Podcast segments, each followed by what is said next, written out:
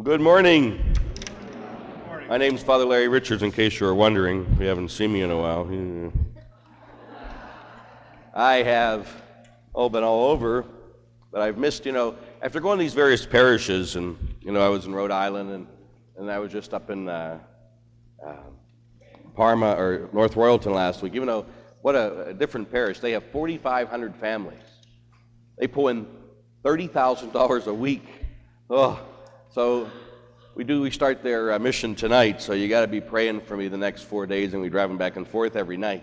To finish last week, I preached all their masses. It holds 1,500 people, their church does. It's unbelievable. So, uh, but tonight, starting at 7 o'clock and every night until uh, Thursday, we will be doing the parish mission for them. So I ask your prayers. But for us, you know, if we go to the gospel today, and the gospel is what we're going to be spending our time on, you have to open your Bibles your Pew Bibles, it's on page 1099, or if you have your own Bible, this is Luke chapter 3, chapter 4, I'm sorry, 1 to 13. Luke chapter 4, verses 1 to 13. If you've been following, or if you picked up, and I ask you if you didn't pick it up today, you see that Lift High the Cross, which is our theme this, uh, this Lenten season. You can pick one up on the way out, and they have the little cross that's put in your pocket and the card. So this will give you scripture readings for every day. Well, if you look on this, the theme for this week is strength. And if you look at the temptation of Jesus today, you spend time with Luke's gospel. Luke, when he talks with the temptation, he talks about strength. And what we're going to do is where do we get our strength to deal with temptation? You know, the first thing that gives me, makes me quite happy, if you will, is the fact that Jesus undergone, underwent temptation, as we all undergo temptations.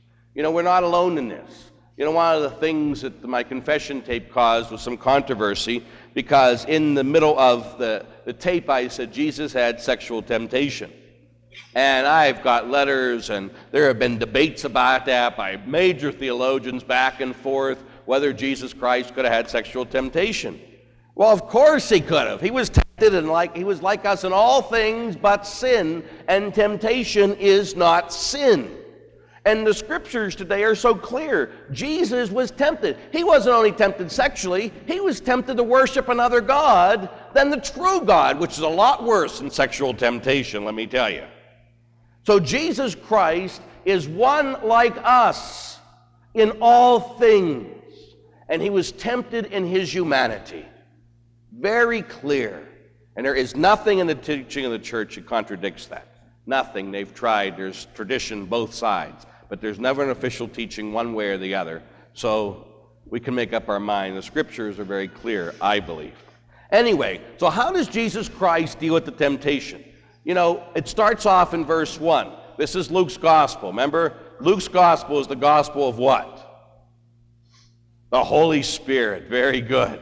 So, where does he get his strength today to deal with the temptation?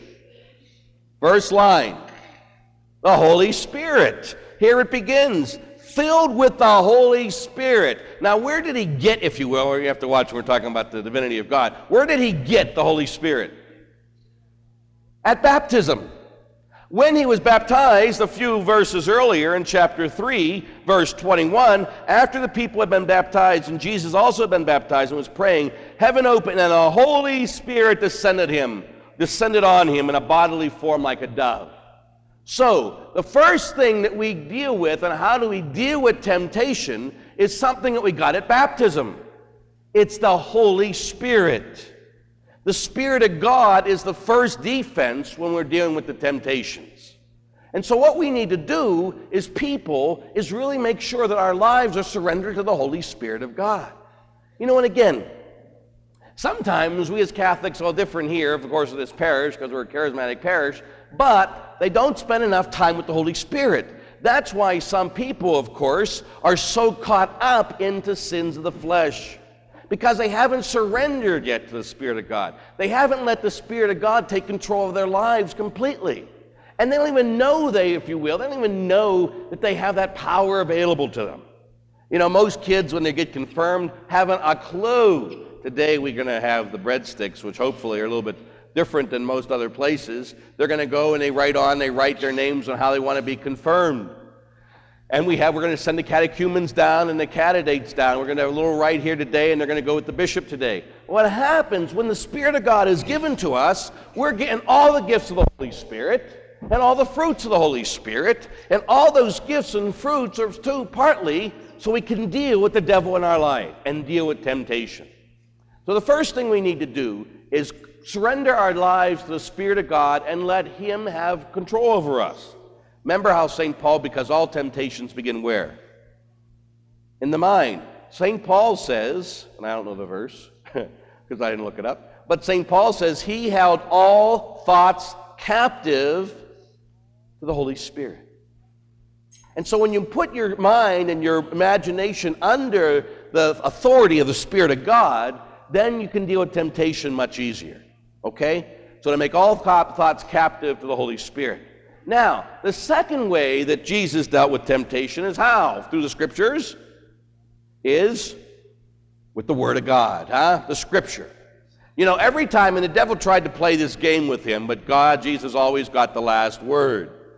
Every time the devil would give him a temptation, the way Jesus Christ would deal with temptation is he would take the Word of God, which the second reading talks about today, where we get our strength, and he would shove it down the throat of the devil. And the last time he took the Word of God and shoved it down the throat of the devil, the devil left him. That's why it's, again, very important that we as Christians know the Word of God, that we spend time on it. You know, like again, I've said a thousand times no Bible, no breakfast, no Bible, no bed. You got to be memorizing the Word of God. And you should especially memorize the Word of God in the areas you have the most temptation in. Learn those areas. If you're uh, affected by food, if you're affected by lust, if you're affected by power, if you're affected by whatever it is, find in the Word of God, get a good concordance, find out where Jesus or the Scriptures deal with that, memorize that Word, and when the devil is tempting you, shove the Word of God down his mouth. And when you and I can do that, then we can win over temptation. But we got to know the Word of God. And it's amazing, even people that know the Word of God don't use the Word of God.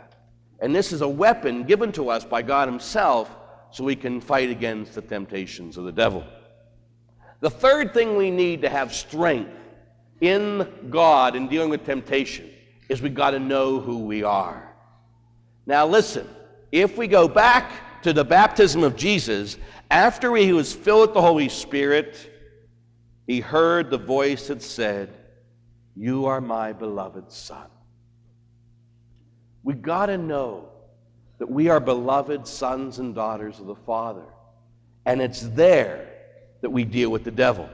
Again, I've told you the story, I'm not going to do it again, about my when I was first converted to God and I was first came to know the love of God and I had that dream. And in my dream, I'm fighting with the devil and I'm trying to exorcise the demon and I'm screaming and yelling and carrying on and saying in Jesus' name, and the devil would just laugh at me. Then all of a sudden, I heard in my prayer, I heard in my dream the same thing I heard in my prayer, and I retreat. Larry, you are my son in Christ. And as soon as I heard that and I accepted that, the devil screamed and left me. And as I went around and touched all my friends and relatives who were possessed again in my weird dream, as soon as I told them, You are God's son or you are God's daughter, as soon as they accepted that, the devil screamed and left them. You are a beloved son or daughter of the Father. When you were baptized, God the Father looked at you and said, You are my beloved Son. You are my beloved daughter. You are a prince or a princess of the kingdom of heaven. The devil's going to try to make you look like a fool. He's going to talk to you about you have no power. You know, he's the father of lies. I mean, he sits there and looks at Jesus. Can you imagine this? I just think it's so weird. He looks at Jesus, who is God, who created all things, even him, and he says, All these things belong to me, and I'll give them to you if you worship me. Is that true? No, none belong to him. He's a liar from the beginning. So the devil will look at you and say, You're no good, you're unworthy, you're scum. And God looks at you and says, You're my son, you're my daughter. You have strength in me. He has no power over you. You know, in seminary, we had a weird guy. oh my. Never got ordained, but he'd come in and say, You have no power here. He'd come in and he'd put his hand fingers together like this and make a sign of a cross. You have no power here. We used to go, Whoa, what a weird guy. Anyway, but that's a real thing. Why I thought of that, I don't remember. But the reality is that the devil has no power here. He has no power in your life. He can tempt you, but temptation is not control over, is not power over. It's a fantasy. It's a phantasm. It's a lie. And you and I got to know the lie, confront the lie with the truth. The truth is you have the Spirit of God within you. The truth is the Word of God gives you power to confront it. And the truth is you are a beloved son or daughter of the Father, bought with the price of Jesus Christ. And your faith and that belief and that reality can always overcome temptation. You got it? You get it? Good.